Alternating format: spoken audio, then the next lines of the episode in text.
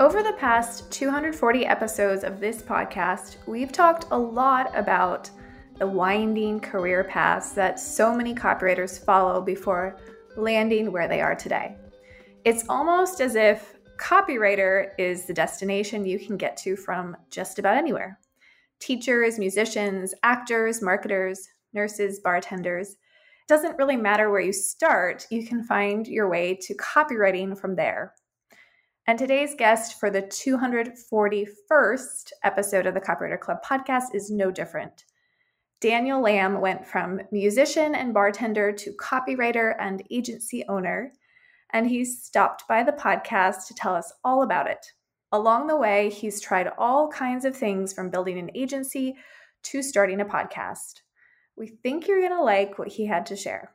We've mentioned this once or twice before, and if you're wondering why we keep talking about the Copywriter Think Tank, it might be because we haven't heard from you yet, and we want to. The Think Tank is our private mastermind for copywriters and other marketers, like today's guest, Daniel Lamb, who want to challenge and support each other, create new revenue streams in their business, receive one-on-two coaching from Kira and myself, and ultimately reach whatever goals you've set for yourself in your business.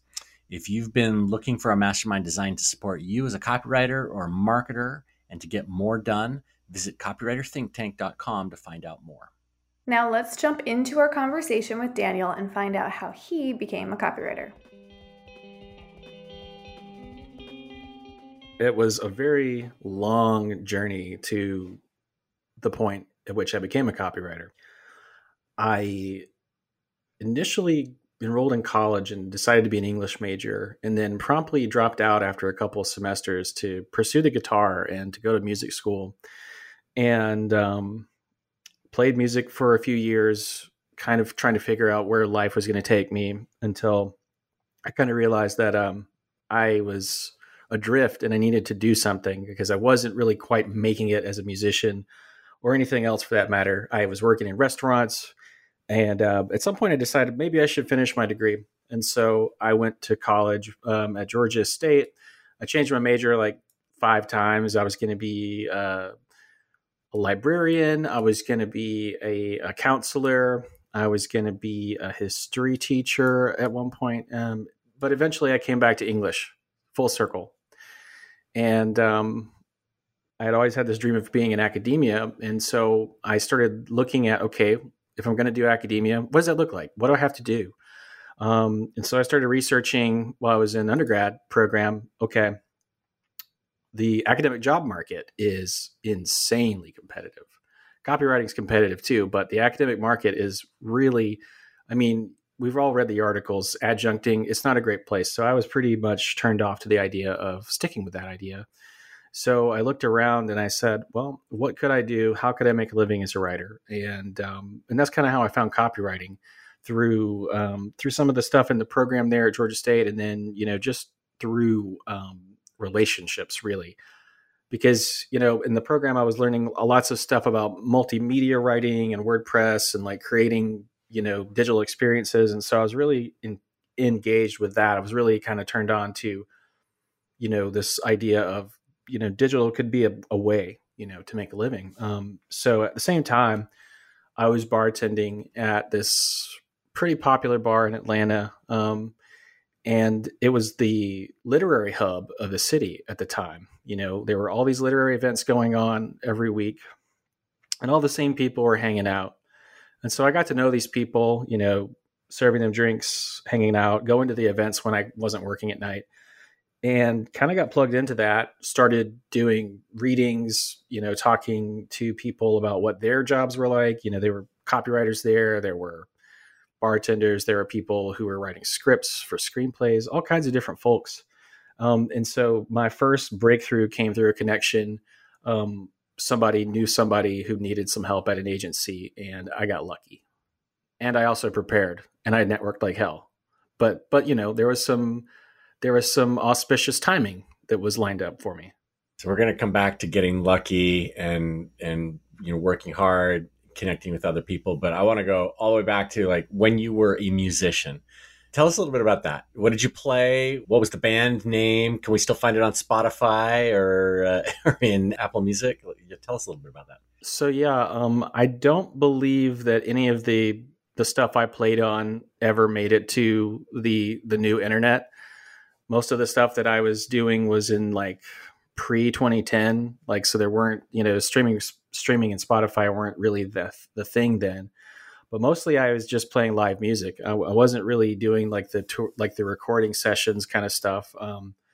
So it was a lot of bar bands. It was a lot of acoustic guitar music, a lot of like local touring and stuff. I did a couple years later start a metal band, and they were called Megadactyl. So like a pterodactyl, but way more hardcore. I like it. That's awesome. So we were kind of like a mashup of like, I don't know, say like old school Southern heavy metal, like Pantera mixed with, I don't know what it was mixed with. It was mixed with something, a few things in general. We gave it a shot. We almost did a record and just kind of fizzled out. I made some lifestyle changes at that time, you know. I was like, all right, I need to really focus on my future. So I can't play in this band and live this lifestyle and, you know, do all these things that really aren't contributing to my health. So I took a 180, quit music for a while, went back to school, focused on just getting by in the restaurant biz, and started writing. And that's really, really when I started to dig into writing, was when I kind of put music on pause. But yeah, I mean, I trained in like jazz, and I trained in rock, and I trained in classical, and I still play it every day. I love it. So are there ideas from music that you apply to copywriting today? And I know we'll probably come back to this idea too, because some of the things that you're doing in your career right now and with work, you're connecting creativity across the board, but specifically to copywriting and your experience, in jazz, in metal, anything that applies to how you write today. So it's interesting that you bring that up, because there are some pretty direct correlations to the things we do in copywriting to some of the moves you would make in music. For instance, in copywriting, we talk about things like problem, agitate, solution. In jazz, for instance, there are movements you can do to add tension to a piece. So there are types of chords that feel like they're really stretching you towards something, like you're not quite there, or maybe they're anxious, or maybe they're kind of scary sounding. And then there are the ones that bring that sort of like a really nice chord that brings you down and makes you feel relaxed. Then there's also things like tempo. So let me relate that to copywriting. Agitation and musical tension are kind of like the same thing. We write agitation copy to elicit an emotional response generally, or to get someone to pay attention, to buy in. Musical agitation does the same thing. If somebody's playing something and they hit a note that's wrong, you're like, oh, that didn't fit. Why is that? Because your brain is pushing you toward that place, even though you don't consciously know that. You're not like, okay, I'm waiting for him to hit the one. You're just like, okay, that sounded weird. So like, it would be like in copy, if you agitated, and then said the end, you're like, no, that doesn't work. So let's talk about what you were sharing about luck.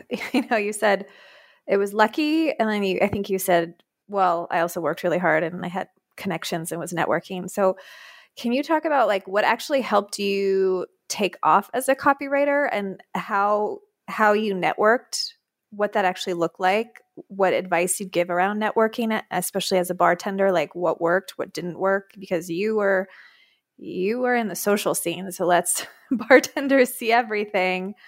What works and what doesn't work in networking?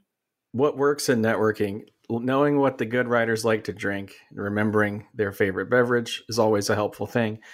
But I think the biggest thing that I took from networking and working in customer service, and especially public facing service, was that I had to learn how to show up consistently.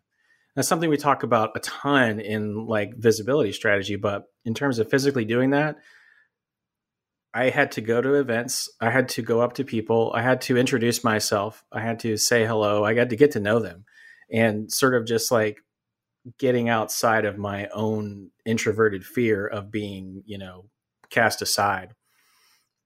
that was the biggest breakthrough, I think, at that point, was that I could actually just go up to someone and say, hey, I've seen you read on stage at Wright Club. I think you're awesome. I love what you do.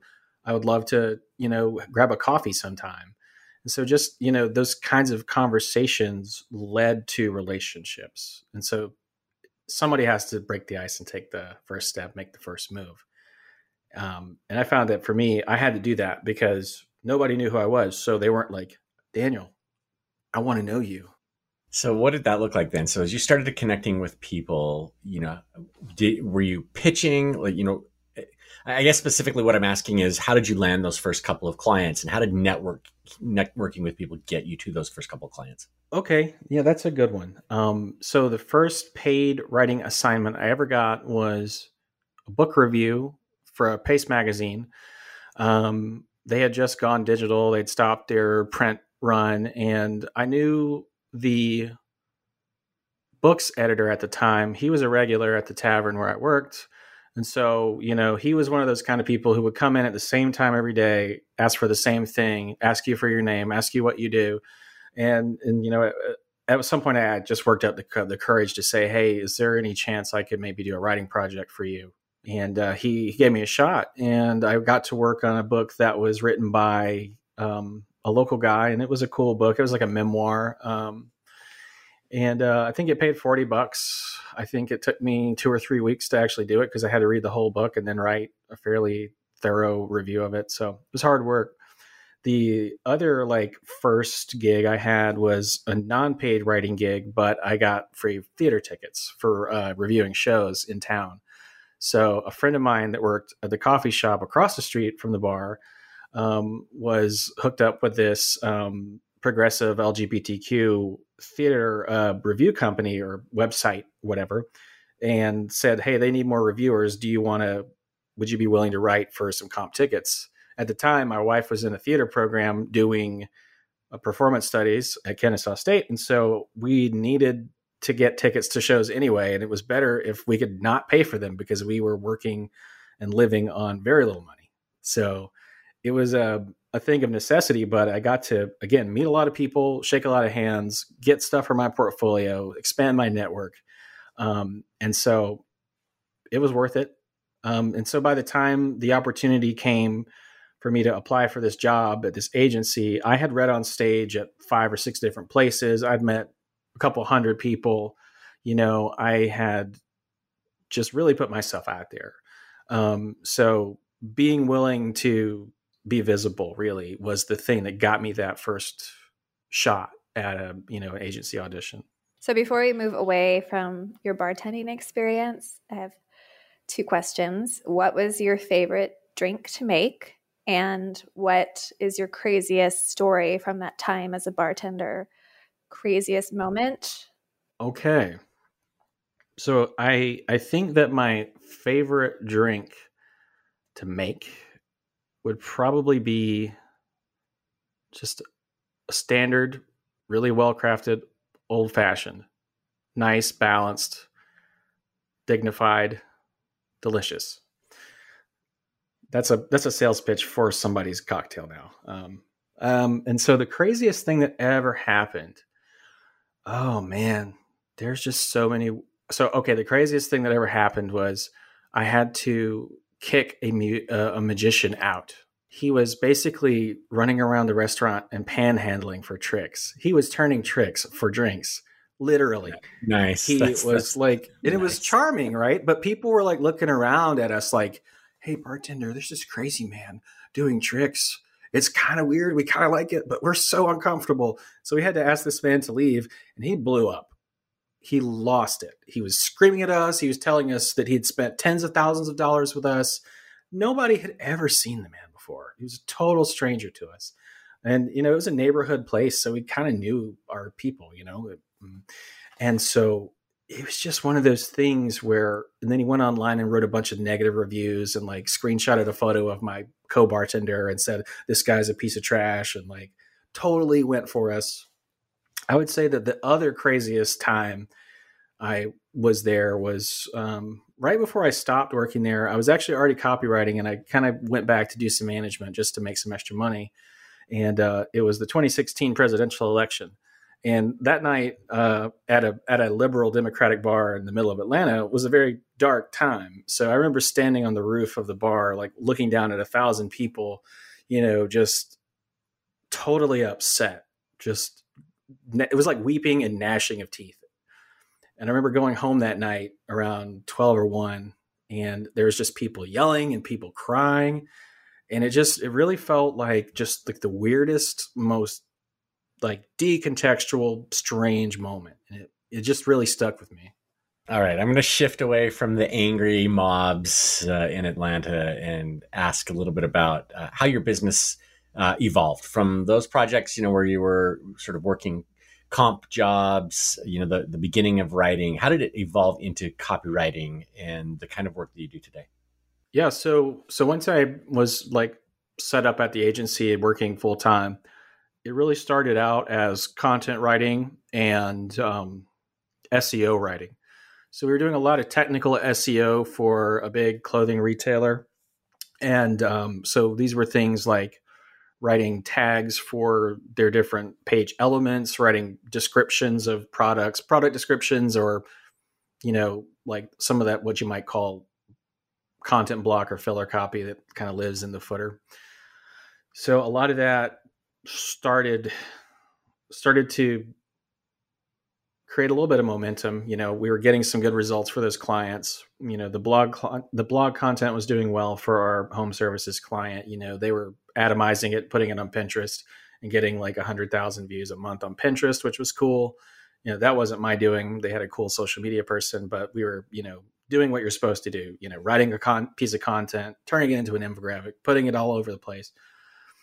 So it really kind of shifted after a year and a half or so because they had laid off my boss. I didn't have a boss for a while. The other copywriter that I was working with left. And so then it was just me, and I had like no team, no department, and they didn't really quite know what to do with me. So they decided to merge me with another division.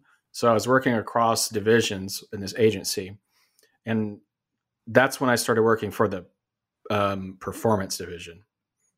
And so over there, everything was about measurement and testing. So all the stuff that we talk about in conversion copywriting, you know, like headline testing, creative testing, heat mapping, I kind of got like baptized in that stuff really fast, because they were turning a lot of work out in a few verticals. And it was really a fast-paced learning environment from that point on. What did you take from working in that agency in the performance division into your own business? You know, when you eventually left and started your own agency, what did you pull directly from that initial agency you worked for? I pulled a lot, really. I mean, I would say I pulled more from just like how to run a business and how to not run a business. But in terms of like strategy and tactical stuff, you know, the biggest things that I learned while I was working on these performance campaigns was to really like suspend my disbelief and really look at data. Because, you know, I could think that I have a really cool concept, a really cool creative idea, but, you know, looking at previous testing, looking at just all these different data fields to understand what are we really trying to get people to do and how can we best do that, right? And so really just trying to get away from making up assumptions about why we should write a certain way and really asking, okay, well, what does the data say? And, you know, that really carries over into voice of customer research now for sales pages and stuff like that, really looking at those types of qualitative data as well as the quantitative stuff. Daniel, I'm wondering, can you give us an example of what you're talking about so that we can make this really real? You know, what kinds of things were you looking at in the data in order to learn and you know, pivot or improve, optimize what you were doing? Yeah. Let me think back to the most recent one that I can remember because it's still only a couple years old in my mind. We were working for a major credit card company, and they were rolling out some landing page tests for their flagship card, and it was a cashback card.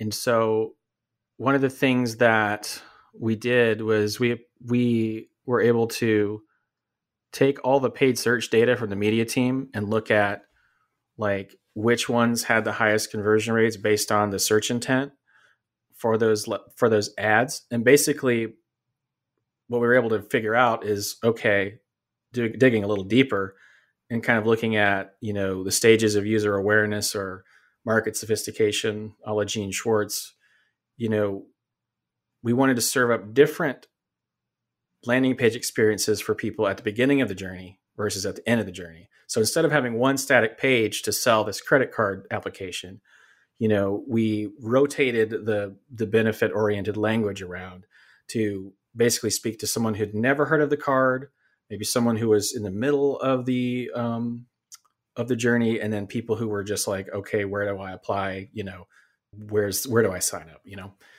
And so the way we figured that out was just going deep into spreadsheets and looking at click volume, cost per click, and just kind of parsing out, okay, these were the most expensive clicks. These were the ones that led to, you know, purchases and so on. And it was pretty messy. I don't have a really clean answer for you, but the results were great. It was the highest lift that they had seen in the time that they worked with the agency. And since you left that agency gig and started your own agency, how long has it been now? Has it been a couple of years, or when did that transition happen? So we made it official in April 2020, right around the time I got home from TCC IRL in San Diego. That's when you launched your new agency.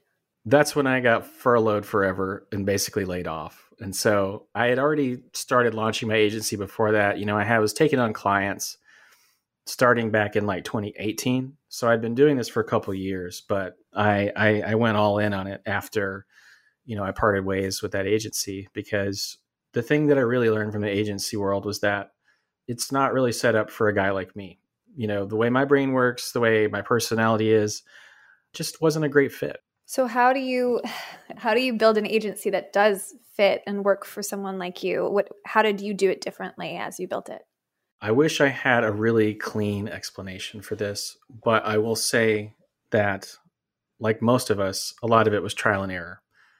For the first, say, 5 or 6 months, it was really a struggle. I wasn't exactly sure what I needed or what to ask for from contractors, or just really what to do. I'm like, just, you know, looking for clients, getting gigs, getting the work done, looking for clients, getting gigs, getting the work done.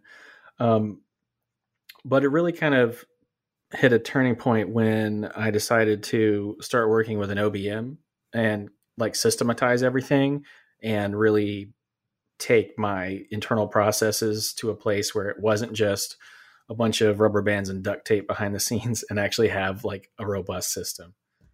That really was the game changing moment where, you know, I was able to step out of just like frantically being, you know, a freelancer / person who subcontracts / client services person, and have more of a distributed workflow. And so it wasn't just all on me all the time. So Daniel, tell us about the kinds of projects that you love working on today. What does that look like? What are you charging for them? Is it just you? Is it you and your team? What is, you know, what's the ideal project that lands in your lap today? Yeah. So today, the thing that I'm focusing on is actually a little different. It's more of a consulting offer. I'm doing SEO VIP days now. And really what that is like research, data-driven analytics, strategy, mapping content for people, and coming up with a plan that I can hand off to a marketing director and their team so that they can go produce all this content. One of the things that I kind of learned through selling different packages is that ongoing retainer work kind of breeds sort of that I can call you anytime, anywhere dependency with clients. I've been learning about boundaries too, so, you know, shout out to boundaries. The other things that, you know, we're packaging up are like websites and funnel copy. I used to do the full implementation. So I would work with subcontractor to, do the design work and implementation work, maybe another writer, depending on the size of the project. Now we've reeled it in and we're just focusing on the copy and, making recommendations. Once the copy's done, hey, if you need someone to help you implement this on your site or you need an integrator, here's some great folks that we've always worked with. I found that for me, like just the gears of project management were taking up so much of my time that I didn't really get to do the stuff in my business that I actually love to do and the reason that I started. So I still have an agency model. It's just a little bit less expansive in terms of the services being outside of copy. So yeah, funnels, websites, emails, and then the VIP day. And so in terms of pricing, things range from about $2,500 to up to, say, around 11K, 12K for a full site, a large website. And so, we kind of quote things based on, what the client's asking for and kind of customize it. So it's not, just like productized to the max. Okay, so we've been talking with Daniel for a little while here. Let's jump in and emphasize a couple of the things that he had to share. And I want to start with what Daniel was saying about luck and being in the right place at the right time. As he's bartending, he's making all these connections, this creative things that were going on. Kira, as I'm thinking about it, I've heard people say there's no such thing as luck or, you've got to be lucky. What do you think about that? I believe in luck. I do think luck is involved in life at times, and serendipity helps. But I do think some of it we can control by showing up, like Daniel talks about. So by joining, I've always been a big joiner, which probably isn't surprising. Like I've always joined different clubs and organizations as I moved from city to city. I love to join new communities because that's where luck happens, right? That's where you bump into people and you find new opportunities. And so I think a lot of what Daniel shared in this early part of the interview really showed how he did create his own luck by showing up in the right places and not just showing up, but actively seeking out people intentionally and going up to them and asking them for what he wanted. And so I think that's the big part of it is you can't just stay at home or stay in front of your laptop and expect luck to hit you. It just doesn't work out that way. Yeah, I agree 100% with you on that. Like luck is, I want to say like, yeah, there are some people who are lucky and some that aren't lucky, but that's not true. Like luck isn't a character thing. There are some people who put themselves in situations where connections are able to happen and where things are happening and they happen to be in the right place for, that thing to land on their plate or for them to make a connection or for them to, be available. And, if you're home in your home office, you're not getting out or you're not connecting with people online or you're not putting yourself in communities where that sort of thing can happen, then it's really hard for luck to happen as well. You can still make it happen. And lucky breaks do happen.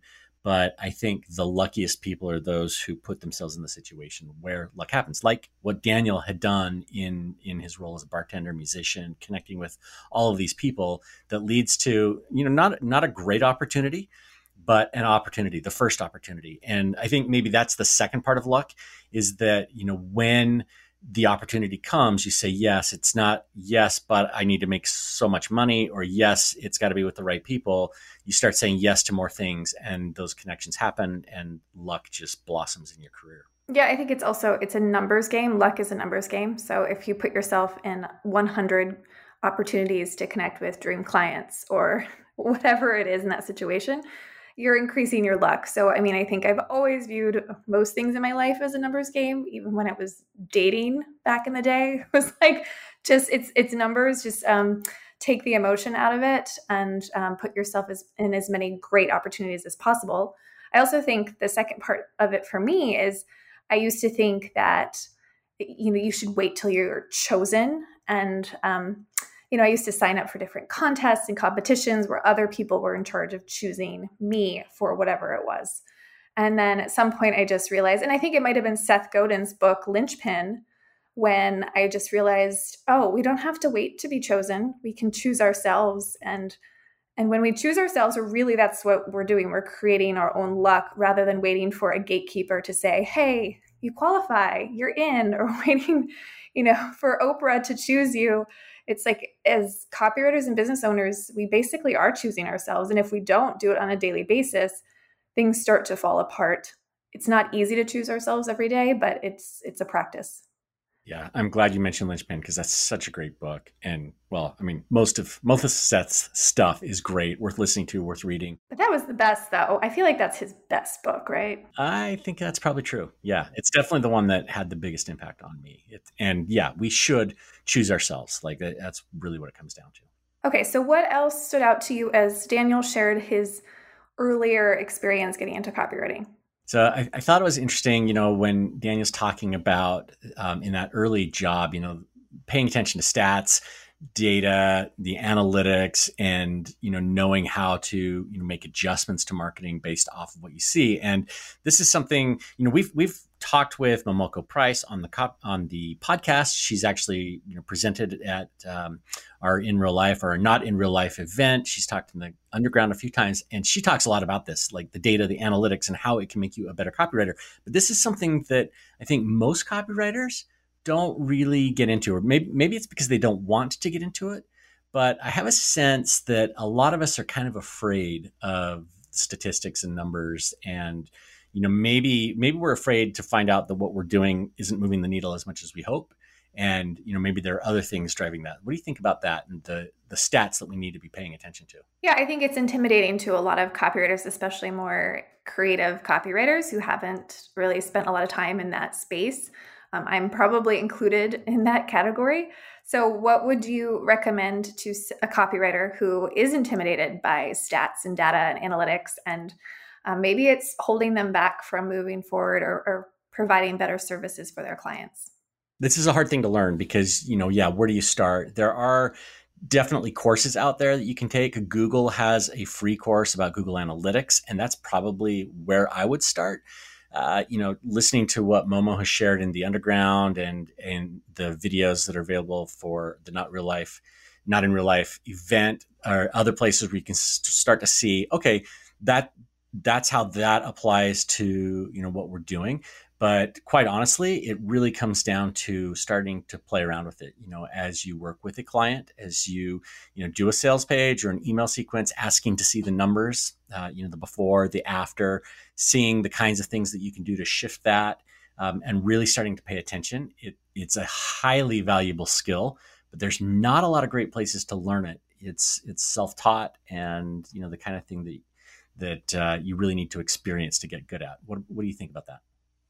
Yeah, I think it's baby steps. I think it's just like familiarizing yourself with the numbers by asking for the numbers or asking for access, like you said, and then not feeling like you have to figure it all out, but just starting somewhere with one page of copy or with your email sequences to start starting to notice the stats and making some assumptions based off what you're seeing. And I think we don't always have to be right to just start studying and learning and making those assumptions.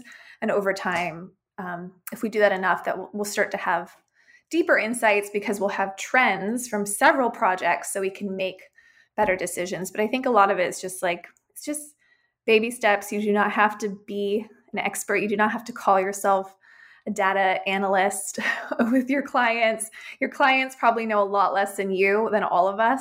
I think that's the key, is just how can you learn a little bit so that you can offer more value to your clients who are probably so busy they don't have time to dive into that anyway.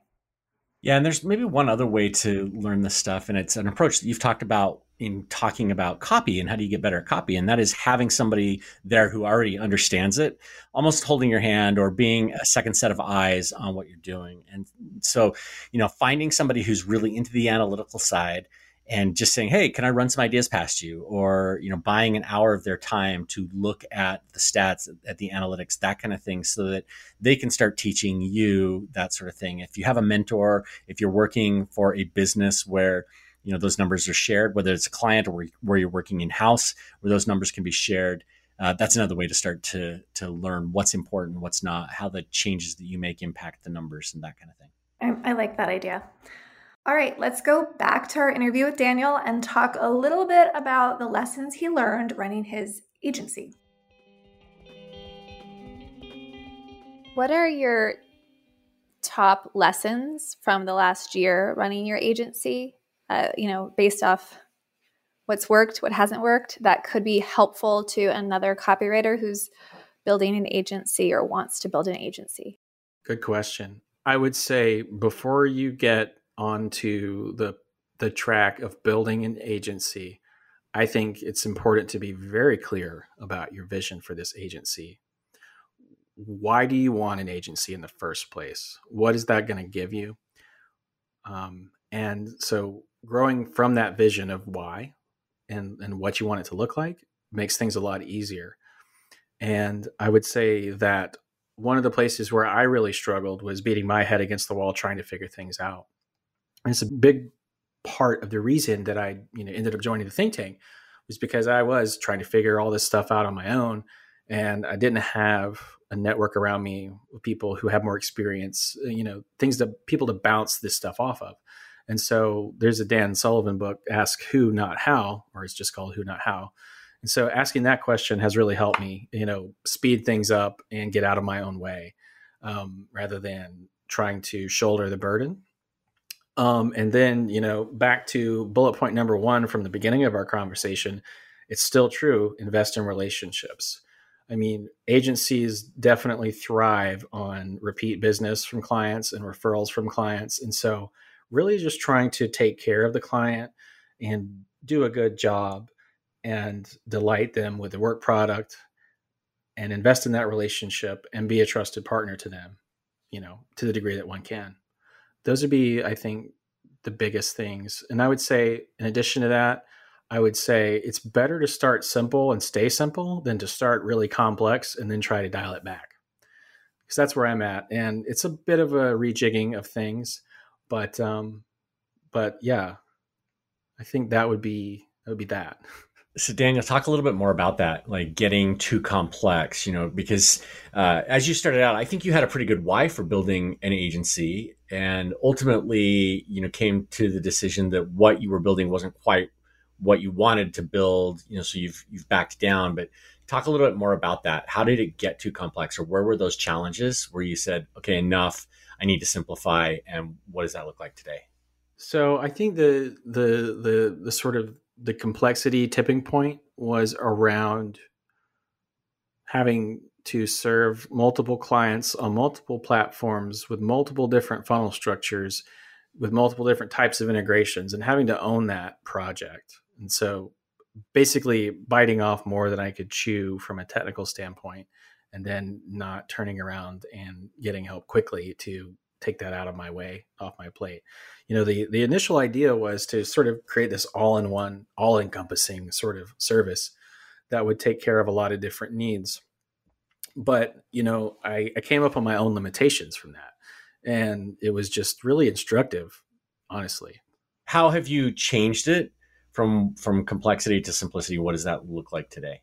Yeah. So in terms of reducing complexity, I redefine my packages. So the packages are just copy. They're not copy plus web design plus implementation plus aftercare. And so the way we hand off work has become a little bit more streamlined. The way we refer people to, other folks who can take care of the, the next steps, that has changed. And the other thing is just offering less stuff, really, just not having like 100 different things and not being willing to be everything to everybody. I know we talk about niching a lot, and I think that I've kind of niched in two ways. I mainly work with B2B companies now and agencies. So sort of like a pinch hitter for agencies as a copywriter. And then, the clients that I am actively, engaging with are more in the B2B space. So not taking any work that comes my way.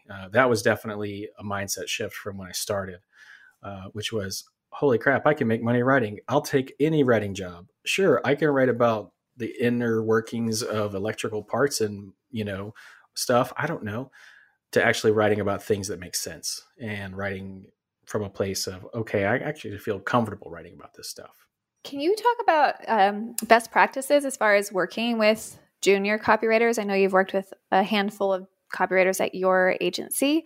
What's worked, what doesn't work as you've perfected that process? I wouldn't say I've quite perfected it, but I'll tell you what has worked really well. Over-communicating expectations and making it easy for people to be successful. So I can unpack that a little bit. It starts with making sure that the writer is actually the right person in the first place. And so the idea of hire slowly. Don't jump into a relationship with a writer right away just because, so-and-so said they were great or they were cheap or whatever. Because working with another writer is interesting in that your brains may not work the same way. Your routines may not work the same way. So trying to understand if this person can fit in with how you do things is important, I think, just as much as it is making sure that they can actually write. And then having a way of doing things that's clear and, again, easy so that the writer feels prepared to do the project. So we've created really robust Trello boards that house the research, that house the recordings of the customer interviews, that house brand guidelines, that set up checklists for how we do projects, so process, deliverables, check marks, all those things that, you would want to make sure that gets done, like make sure that they've checked it against the style guide, make sure that they've, processed it through Hemingway, Grammarly, make sure that it's a certain reading level, just all these little things that if you don't ask for it, it's not going to get done right. But if you do ask for it and you make it easy for them, then it's just a simple hoop to jump through. And so owning that SOP, the standard operating procedure, I think is really, really key. I've experimented without it. And, in the early days, it was just like, put something out there, see what happens, see what you get. Rarely did it work out. But the more clarity that I could give on the front end and then, the better feedback that I could give on the back end, the better the work product in the end. And I think that's also more helpful for the writers too, because then they understand what the expectations are. They understand where the feedback's coming from, what it's about, what it means, and how to improve. Daniel, as you leaned into doing an agency for a while and you've kind of, leaning back out, not 100% in, but also, keeping those resources available. Would you ever build an agency with different circumstances, a different partner, or having gone through that experience, are you sort of thinking, I kind of want to do my own thing and not have, a big team around me? I wouldn't be opposed to the idea of building a bigger team at some point. I think that what I've learned is that it starts with really good self-management before you become a good manager of people. And you guys know me, and I've been working a lot on my self-management lately to improve my approach to my life and my work. And so I think that as I become better at being myself and being, effective in all of my ways and routines, that I could, again, become, an agency owner. I just really burned myself out for a lot of reasons. Taking on a lot of work, taking on not the best fit work, not having great personal boundaries with work, and, just not taking care of my brain the right way. Can you talk more about just self-management practices that are helping you? I mean, you've mentioned like building out these systems within your team, bringing on an OBM, simplifying, but for you personally, what is working with self-management and what have you tried that doesn't really work? I'll start with what doesn't work because it'll illustrate what works really well. What doesn't work is having all the apps on my phone at 24/7, being able to see every piece of communication all throughout the day and throughout the night. Having multiple notebooks with client notes in multiple different places does not work. It's easy to drop something if it's not in a centralized place. There's so many things in just the world of organization that don't work. And so in order to solve that, what I've done has basically been to redefine my morning routine, redefine my daily approach to work. Annie Bacher turned me onto the idea of having a startup ritual for your day and a shut down Ritual for your day. And so really having those bookended boundaries of time and of action have really helped me to focus on work when I'm at work, and then focus on, you know, being with my family when I'm not at work. And so really, I guess it comes back to boundaries. But in terms of self-management, I've also had to learn how to deal with a lot of pressure, you know, lots of clients, lots of projects, not a lot of free time. So one of the things that I was running into was overwhelm and procrastination. And so I dealt with that poorly for, you know, a couple months and realized that I need to make a change. And so over the past month or so, I've started making these gradual changes. One of the biggest things is common wisdom, the Pomodoro technique. Turns out it's very good for people with an ADHD brain to just take it a little bit at a time.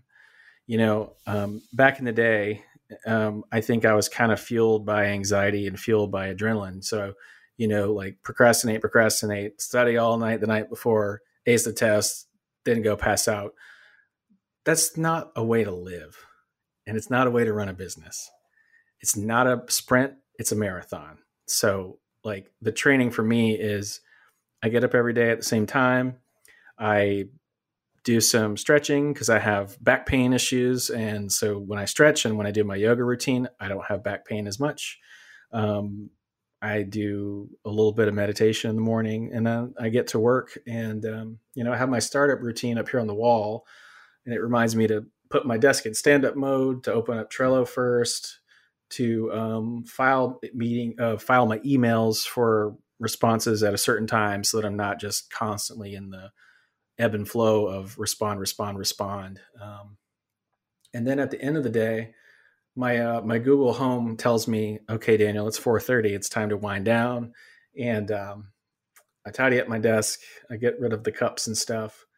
And then I try to think about one thing that happened today that was good and write it down. So I'm digging that. Are there other things that you've done as you've worked on your mindset over the last few months, in addition to, you know, the startup shutdown routines and how you've been dealing with overwhelm? Yeah, absolutely. One of the biggest things that I've done, you know, for my mindset is just showing up and being there for other people and sharing in the experience of uncertainty. So, you know, I'm not alone in my uncertainty or my imposter syndrome. You know, basically we all have it, but, you know, engaging with people when they are in a place of uncertainty or doubt or self-doubt, for me, like just being able to mirror back to them their excellence reminds me that I too am very capable and, you know, I have something to offer the world, and I'm not just, you know, not good enough or not smart enough or whatever the thing is. Let's talk about your mindset growth. I know you and I have talked about this separately, and how much time you've devoted to working on your mindset over the last however many years. As you've done that, what has worked? So beyond self-management and those best practices and those rituals, what are some practices that actually have made a difference in your mindset growth that could work for other copywriters? A lot of what I've picked up over the past year or so has been from our mutual friend, Linda Perry. And I have this saying up here on my wall, and it's, the story I'm telling myself is ...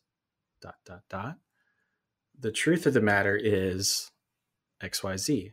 So, you know, when I come across a situation or a feeling that is, you know, like getting me into a thought loop, you know, I have these visual cues physically in my space that remind me to ask myself questions. That's really the way I hack my brain and my mindset. Other than that, a couple of the other things that have helped have just been, you know, studying some courses from other people around our approach to work, our relationship to technology. So some of the ideas from like Jocelyn K. Gly, Cal Newport, those things have kind of informed the decisions I make to create boundaries, to create structures, to, in the way I think about my business, because I heard a quote yesterday from Sage Polaris, and she said, you know, I worked so hard to take care of my business for a long time. Now I'm working to make sure my business takes care of me. And that really resonated with me. And I kind of see that that's the path that I'm walking down now. And so from a mindset perspective, I think it's asking the question of, how much do I want to grow? And how much is enough, really?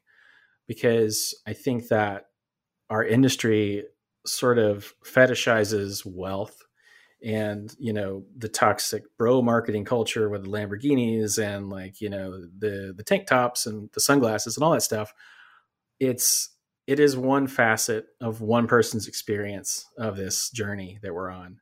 And I think for me, it's about being conscious of what I'm taking in and how I'm constructing my expectations of myself. Because if I compare myself to, you know, the Clayton Makepeaces of the world and, you know, the legends who are, you know, driving a yacht on, you know, the French Riviera, I'm always going to be in a state of lack. And so mindset wise, I've been trying to do as much as I can, as often as I can, to remind myself that I'm not in a state of lack. I'm actually in a state of totally being fine, abundance, if you will, not to get too woo, but, you know, compared to 99% of the world, most of us have it pretty good. So in addition to mindset, and you've kind of touched on some of these things, but I just want to kind of wrap up this part of our discussion. What else have you done to invest in your business? You mentioned a couple of courses. You mentioned, obviously, working with Linda a little bit. Are there other things that you've done strategically in order to grow over the last year or two? Yeah, I've spent a fair amount of resources on courses and coaching. And so, yeah, I can talk a little bit about that. The first thing I ever bought, I think, for my business was a coaching package from a guy named Ed Gandia, who runs another copywriting coaching group. And I learned a lot from Ed. It was a lot about mindset. It was a lot about, you know, kind of like the stuff you guys teach in the Copywriter Accelerator around structures for your business, positioning, marketing, a lot of the fundamentals that I just didn't really have in place. And so it gave me a great primer. It definitely helped me move from, you know, making less than 10K a month and, like, you know, between my freelance business and my full-time job. It gave me the hope that I could definitely do that once I, you know, left the corporate world.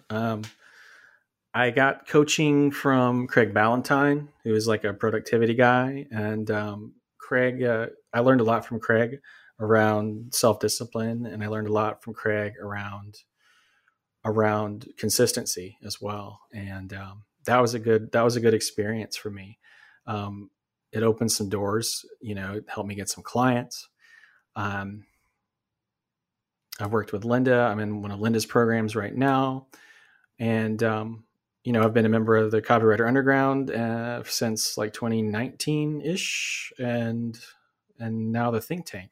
Because you mentioned the think tank, let's talk just a little bit about what your experience has been like in the think tank, maybe even just like what surprised you or what's come out of it for you, because I know it's different, a little bit different for everybody that's been a part of our think tank.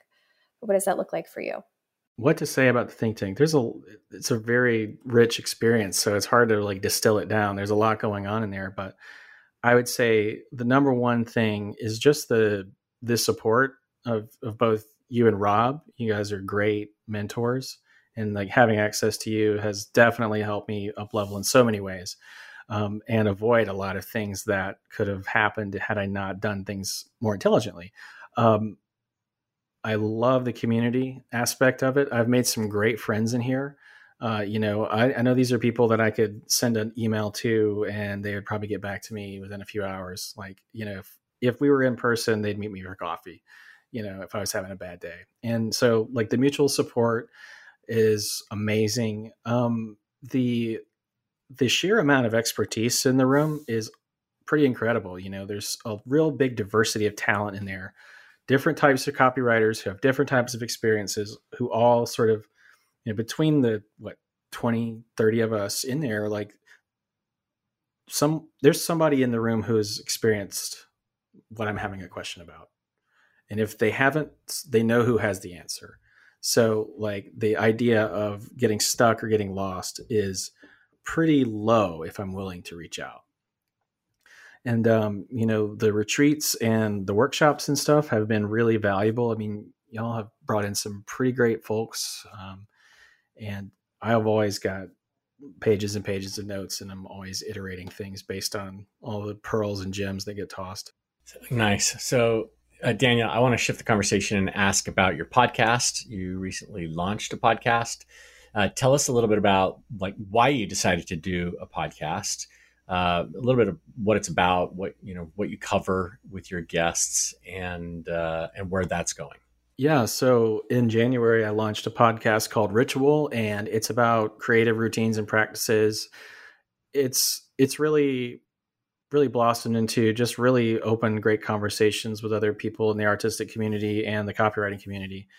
My vision for this was to talk to all sorts of creatives, and I've been able to do that. And the reason that I started the podcast was just out of a sense of wanting to create some content for the sake of visibility, but I didn't want to do exactly what other copywriters are doing. You know, you guys have the market cornered on copywriter interviews, right? Like, and you know, Linda has the Mindset First podcast. So there's all these folks out there who have, you know, their different flavors, and they're all very good at what they do. So I was careful to not replicate, you know, just another iteration of what somebody else was doing. And I wanted to have a conversation about, what does it look like to be a creative person on a day-to-day basis? What is your ritual? What are your routines? And then also talk about what they do and, you know, what they're cooking up in their businesses and stuff. But really more, I guess, more on the deep emotional level and the personal.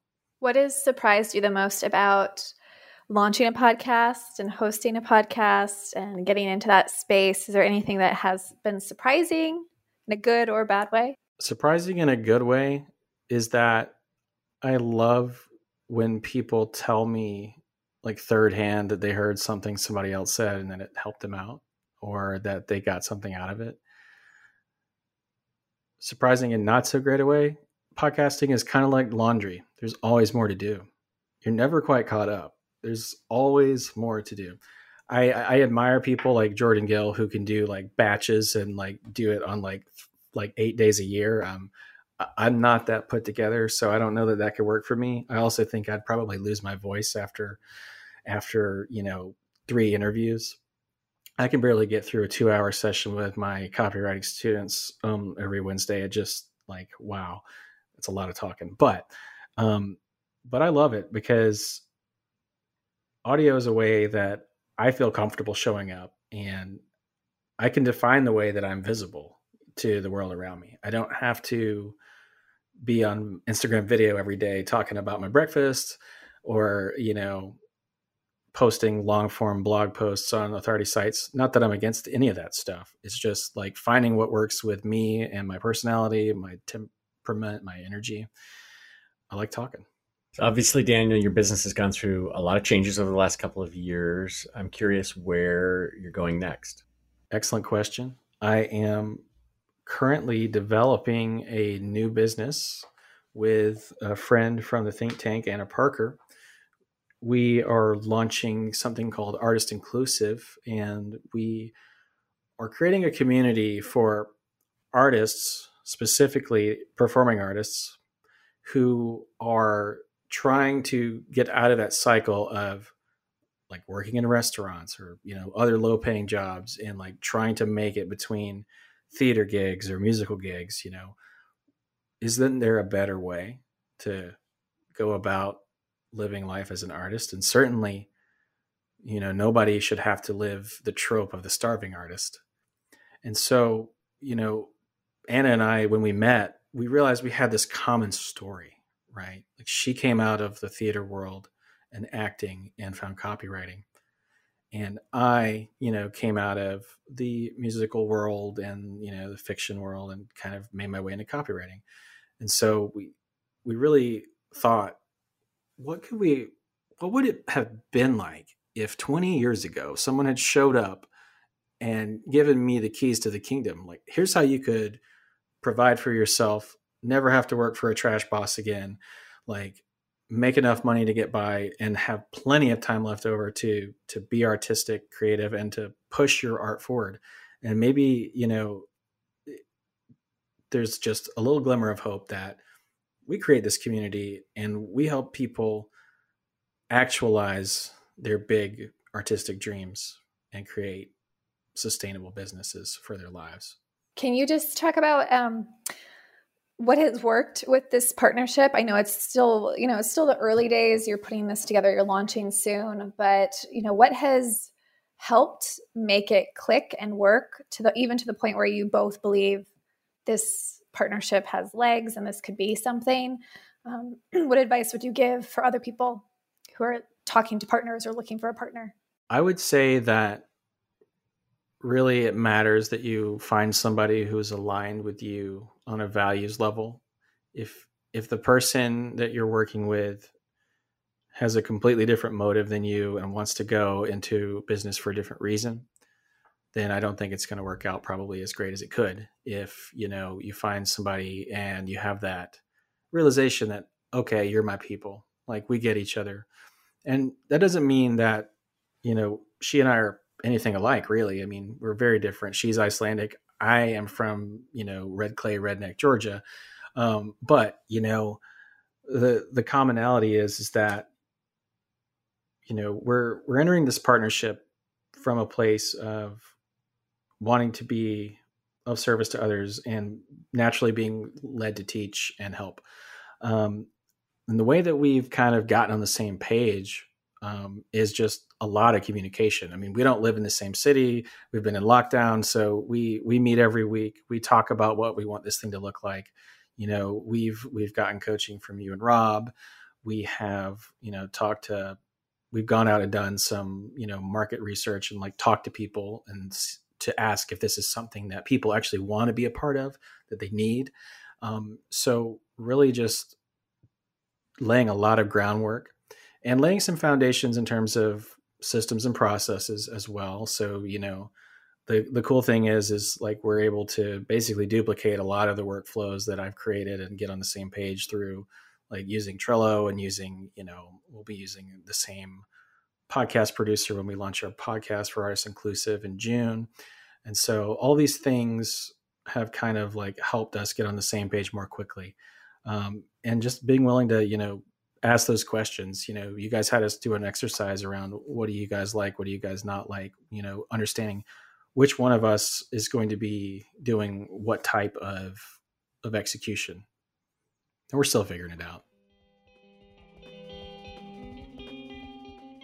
Let's recap a couple more things before we wrap up this episode.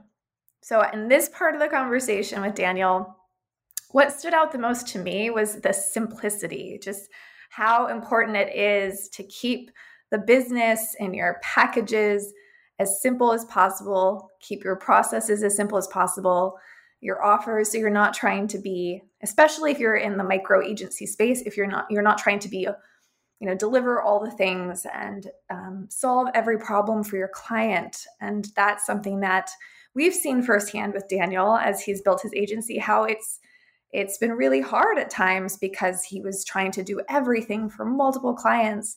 And so it's been really great to see firsthand how he's simplified over time and really kind of seen the power of that and how it can make it so much easier and more enjoyable to be a business owner if you keep it simple.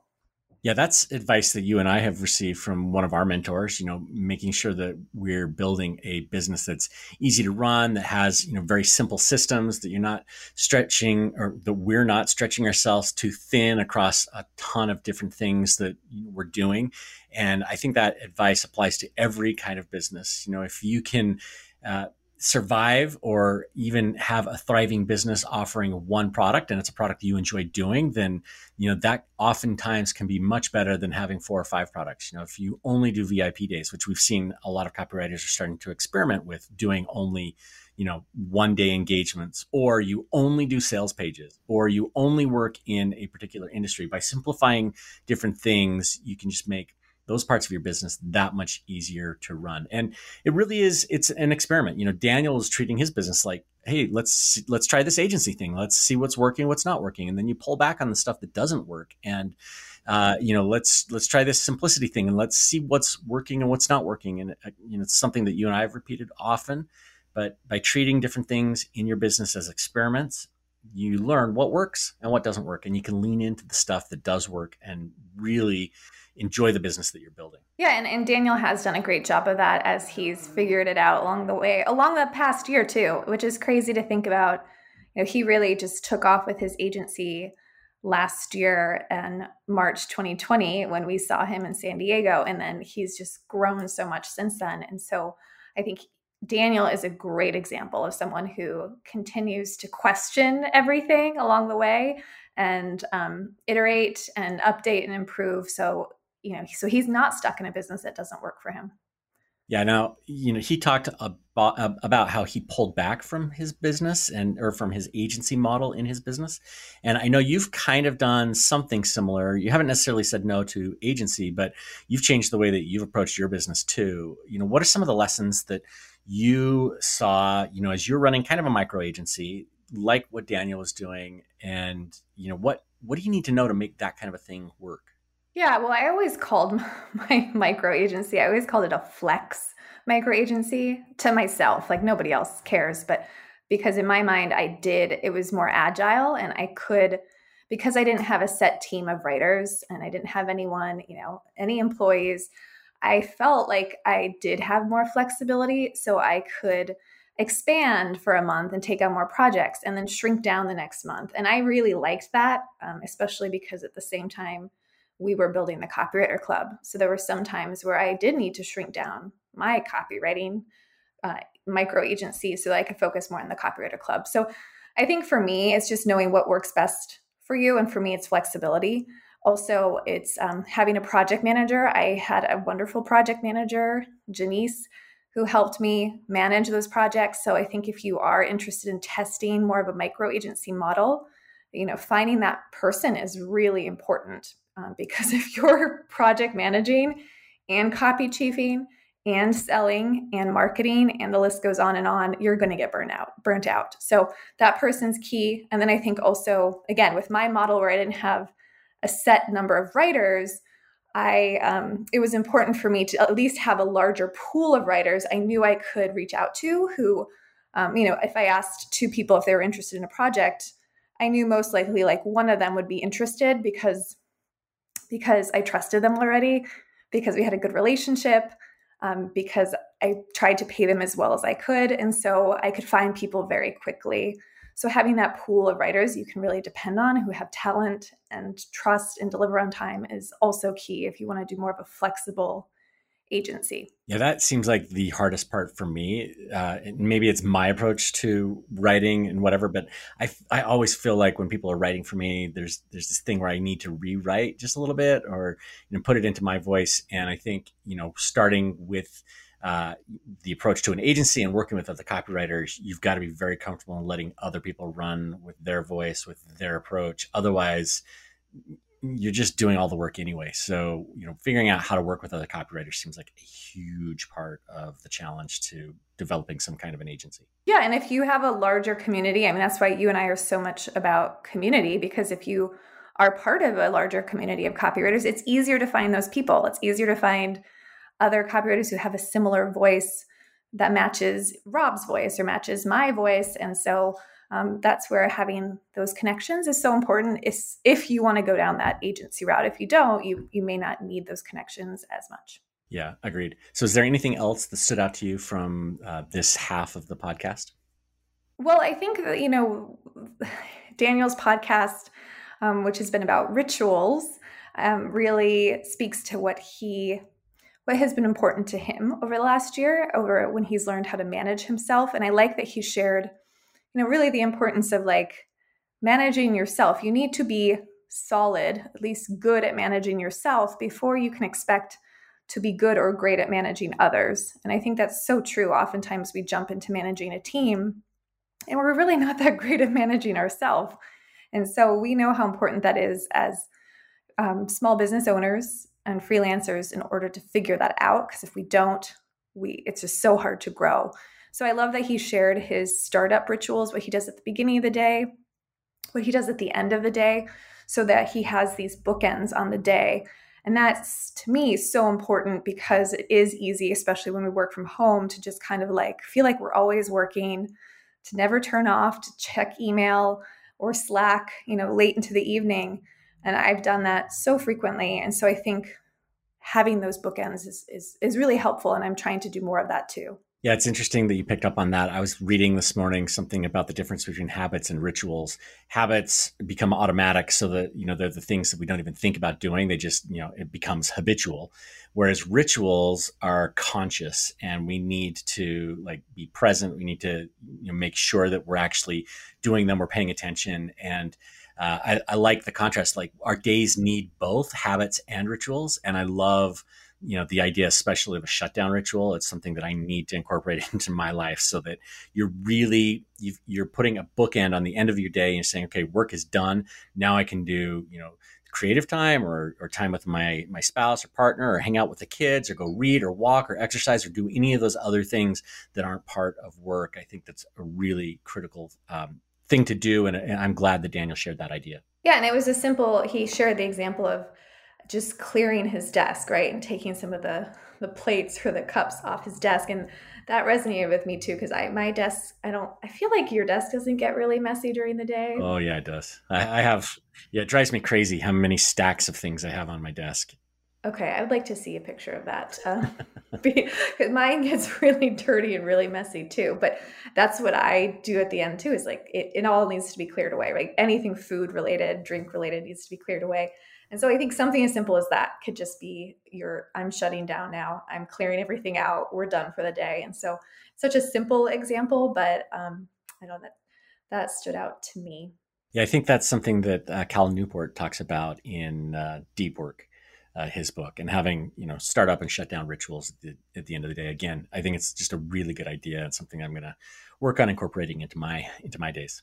And Daniel touched on this at the very end, but he's talked about how the importance of how you view yourself, and so you're not in a state of lack, and you're not comparing yourself to others.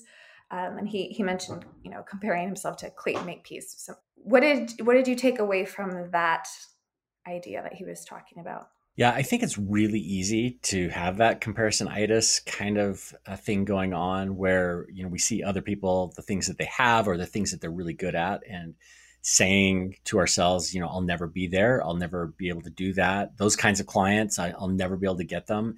And I just don't think that that's a healthy approach, you know. So I do think that we need to be okay with where we are at in our path, and growing at the pace that, you know, we need to grow. Sometimes that happens quickly. Sometimes it happens slowly. And just enjoying the journey of it all, I think is really important. Yeah, I like that.